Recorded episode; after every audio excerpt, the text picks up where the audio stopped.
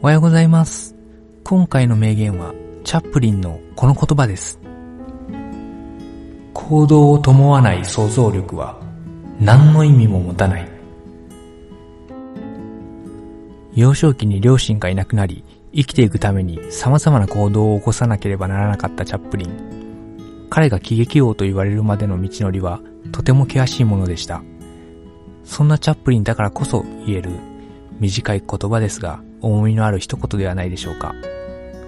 皆さんにもこんな経験ありませんか？成功を収めた人を見て、自分でもそれぐらいできる。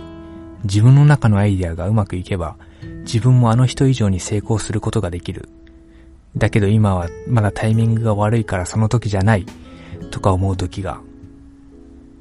それって結局何もしていませんからね。あなたの言ういいタイミングっていつですか？明日からやろうと意志を固めても、明日になったらまた言い訳して、次の日からやろう。これを繰り返していませんか？成功者と言われている人は、皆とにかく行動を起こしまくっています。